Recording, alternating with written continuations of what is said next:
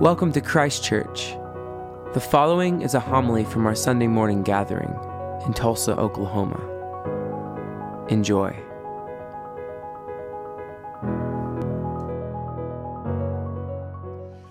This uh, is uh, kind of a momentous day for me um, because it was 40 years ago on this very day that I was ordained to the diaconate at St. Paul's Cathedral on my way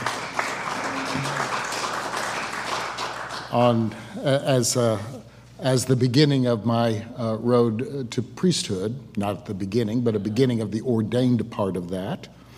Uh, at that time, the Bishop of Oklahoma, who was then uh, uh, Bishop Gerald McAllister, had made a decision that was very different. And the decision was most of the time, you are ordained, if you're going to be a priest, they ordained you to the diaconate, and six months later, you were ordained to the priesthood.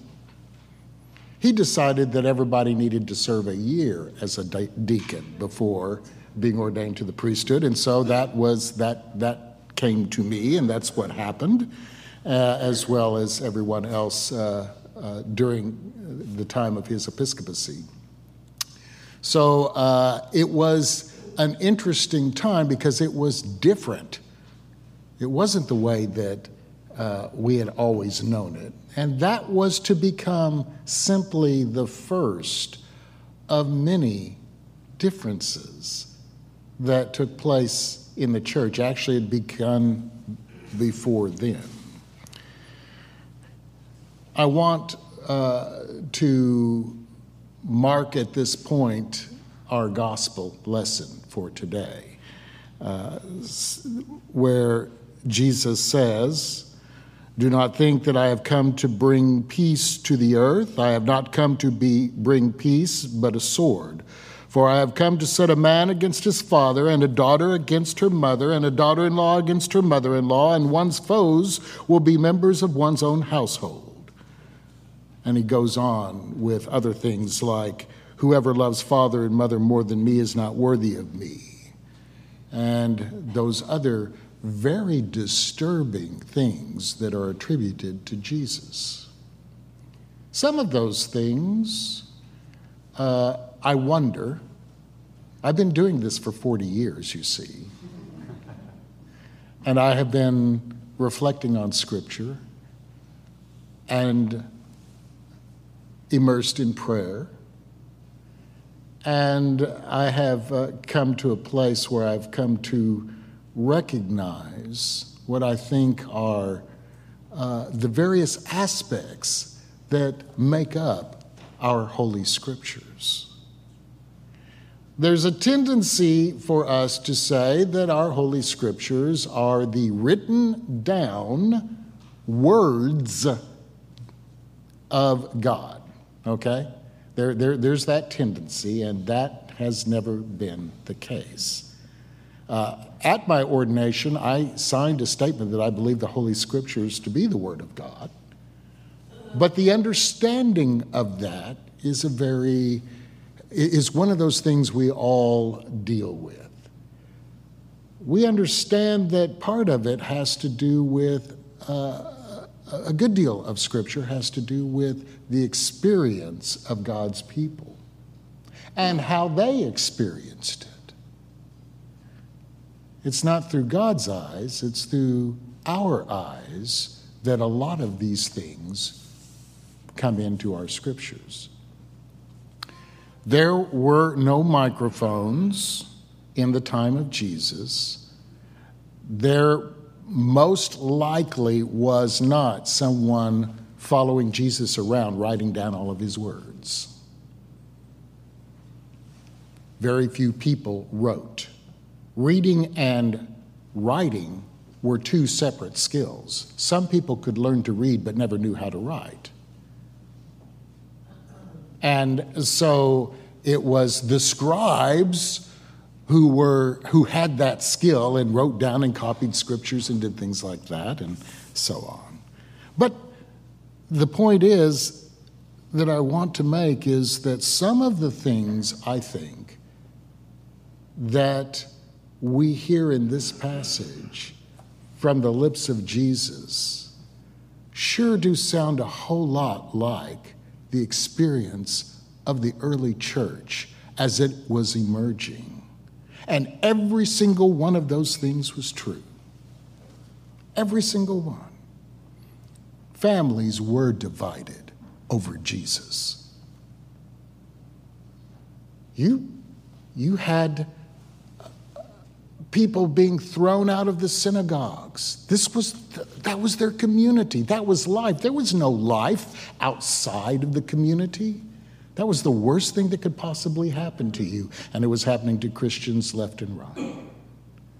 Those who followed the teachings of Jesus. They did not see themselves as being separate from the community. They saw themselves as being perfectly Jewish and taking part and doing all of these things, but also understanding what Jesus was leading them to. And for that, the people who did not like to see change coming reacted pretty violently. Sometimes it cost people their lives. And we hear in this very much that, that thing. Take up your cross and follow Jesus is certainly a saying of the early church as it faced the perils and dangers, and of the later church, and so on, even to this day. Take up your cross. I have not come to bring peace but a sword. In fact, that has been true again and again and again. As we follow Christ, we begin to experience things and understand things in a different light than we once did. Let me go back to my experience as a young person growing up in the Episcopal Church, we had a prayer book. It was a beautiful prayer book. It was the prayer book. I mean, Jesus himself wrote this prayer book. We, we, it was the 1928 Book of Common Prayer, which, of course, was a revision from an earlier Book of Common Prayer, which was a revision from an earlier Book of Common Prayer and so on. Each one, people thought this is it. It can't get any better than this. And during my young years in the, in, in the church, a new prayer book came about, the 19, what became the 1979. Beforehand, there were all kinds of different uh, trial texts and liturgies and things like that that we went through, and it was just a, very, a time of great disturbance in the Episcopal Church because you can't mess with our prayer book. Now, the thing had only been there for, you know, 40 years or so, about the time I've been ordained. How about that? But to us, it was, it was that. There were also a whole lot of other things that were true in the church when I was a young person. Women did not serve on vestries. What? What are you talking about? What's wrong with you? Bill, what, we, what, what do you say? No, really. That's the way it was, as ordained by God. You see, when we, the more we hold on to the things that we're comfortable with, the more we're going to be challenged. That needs to be one of the ways in which you understand the scripture. And there's a whole lot of things that we have held on to.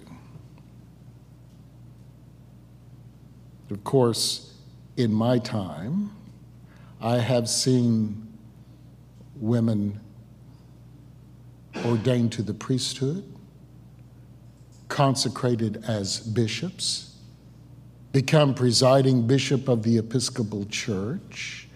These things were unimaginable in the church of my youth. Boy, is the church a better place because of it. Oh my goodness, it is so much better. And I was one of the people as a young man who said, No, this is wrong. We can't do this. I did. There are people who knew me back then. One of them sitting right there, yeah. Yeah, Laura Opper, she knew me in my college days.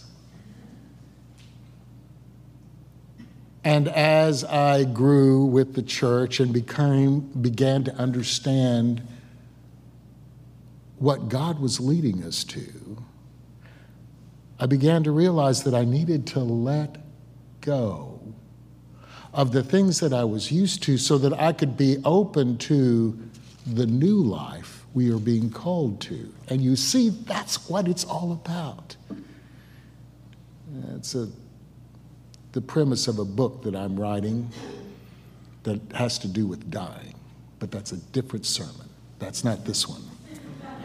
It's kind of, a, kind of the same, though. It is the same in a lot of ways. It is an important piece that we come to understand that sometimes we have to let go of the way we've always understood things in order for the next step to take place, which is going to take us to a much better place than we were before. You see, we think that God created the heavens and the earth and it was a done deal perfect. Well, it was in a sense, but he wasn't finished with it yet.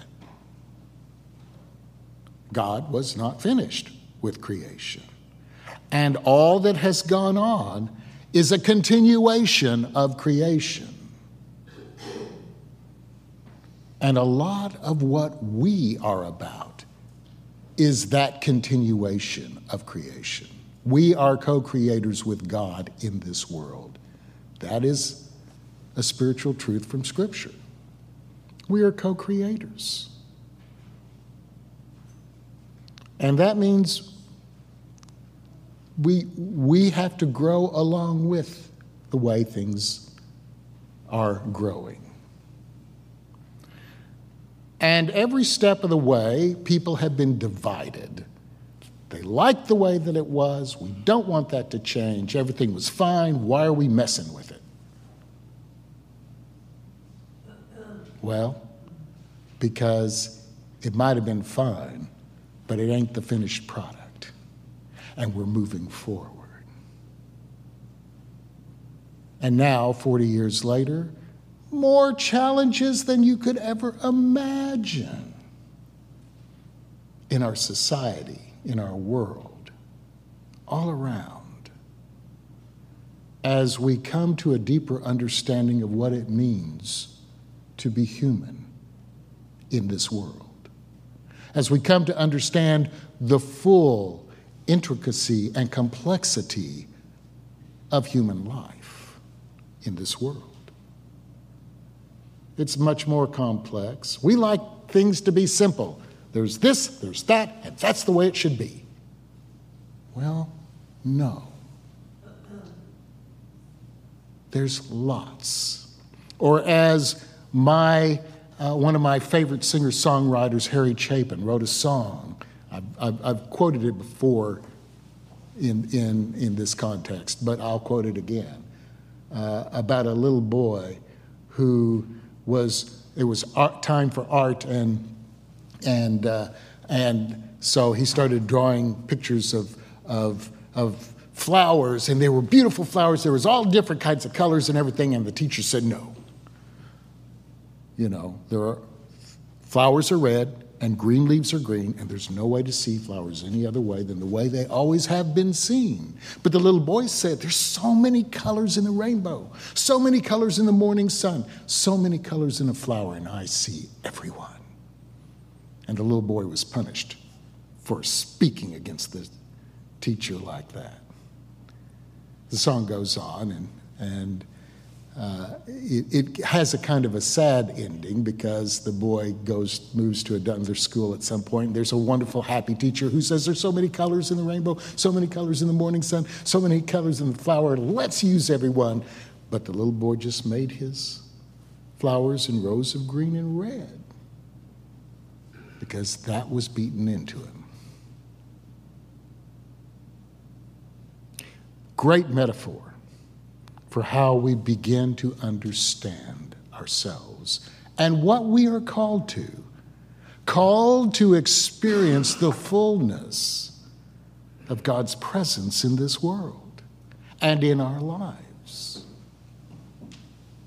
Yes, it's going to cause some difficulties for us because we like to hold on to what we know, but we're called to let go. I promise you that when you let go, your suffering lessens a whole lot. A whole lot, exponentially. And in a sense, that's what is being said here. Accept the fact that there is change. Accept the fact that God is bringing new understanding into our lives about who we are with one truth that continues. You are of far more value than you ever could imagine to God, who loves you in every color and hue imaginable, who loves you no matter what, who is bringing you to perfection This is the faith that we are to proclaim from the housetops and uh, throughout the land. Not in secret, we're going to proclaim it. This congregation happens to be a really good example of proclaiming that kind of understanding to the world. I know, I've sat here and watched it. Rarely is there a time that I sit in, Oh, in the, in the, in, in the chairs right there during a service that I don't start getting tears because of what I see in this place. You're doing a great job. Continue doing that fantastic job. Yes, there will be detractors. Yes, there will be people who may very well hate you for your acceptance of God's love in all different manners.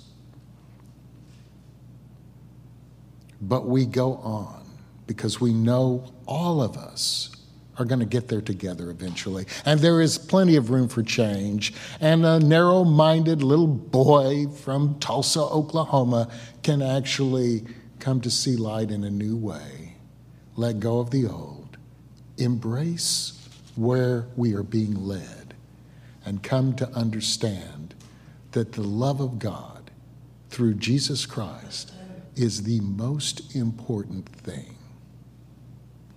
And yes, for that I will pick up my cross and follow.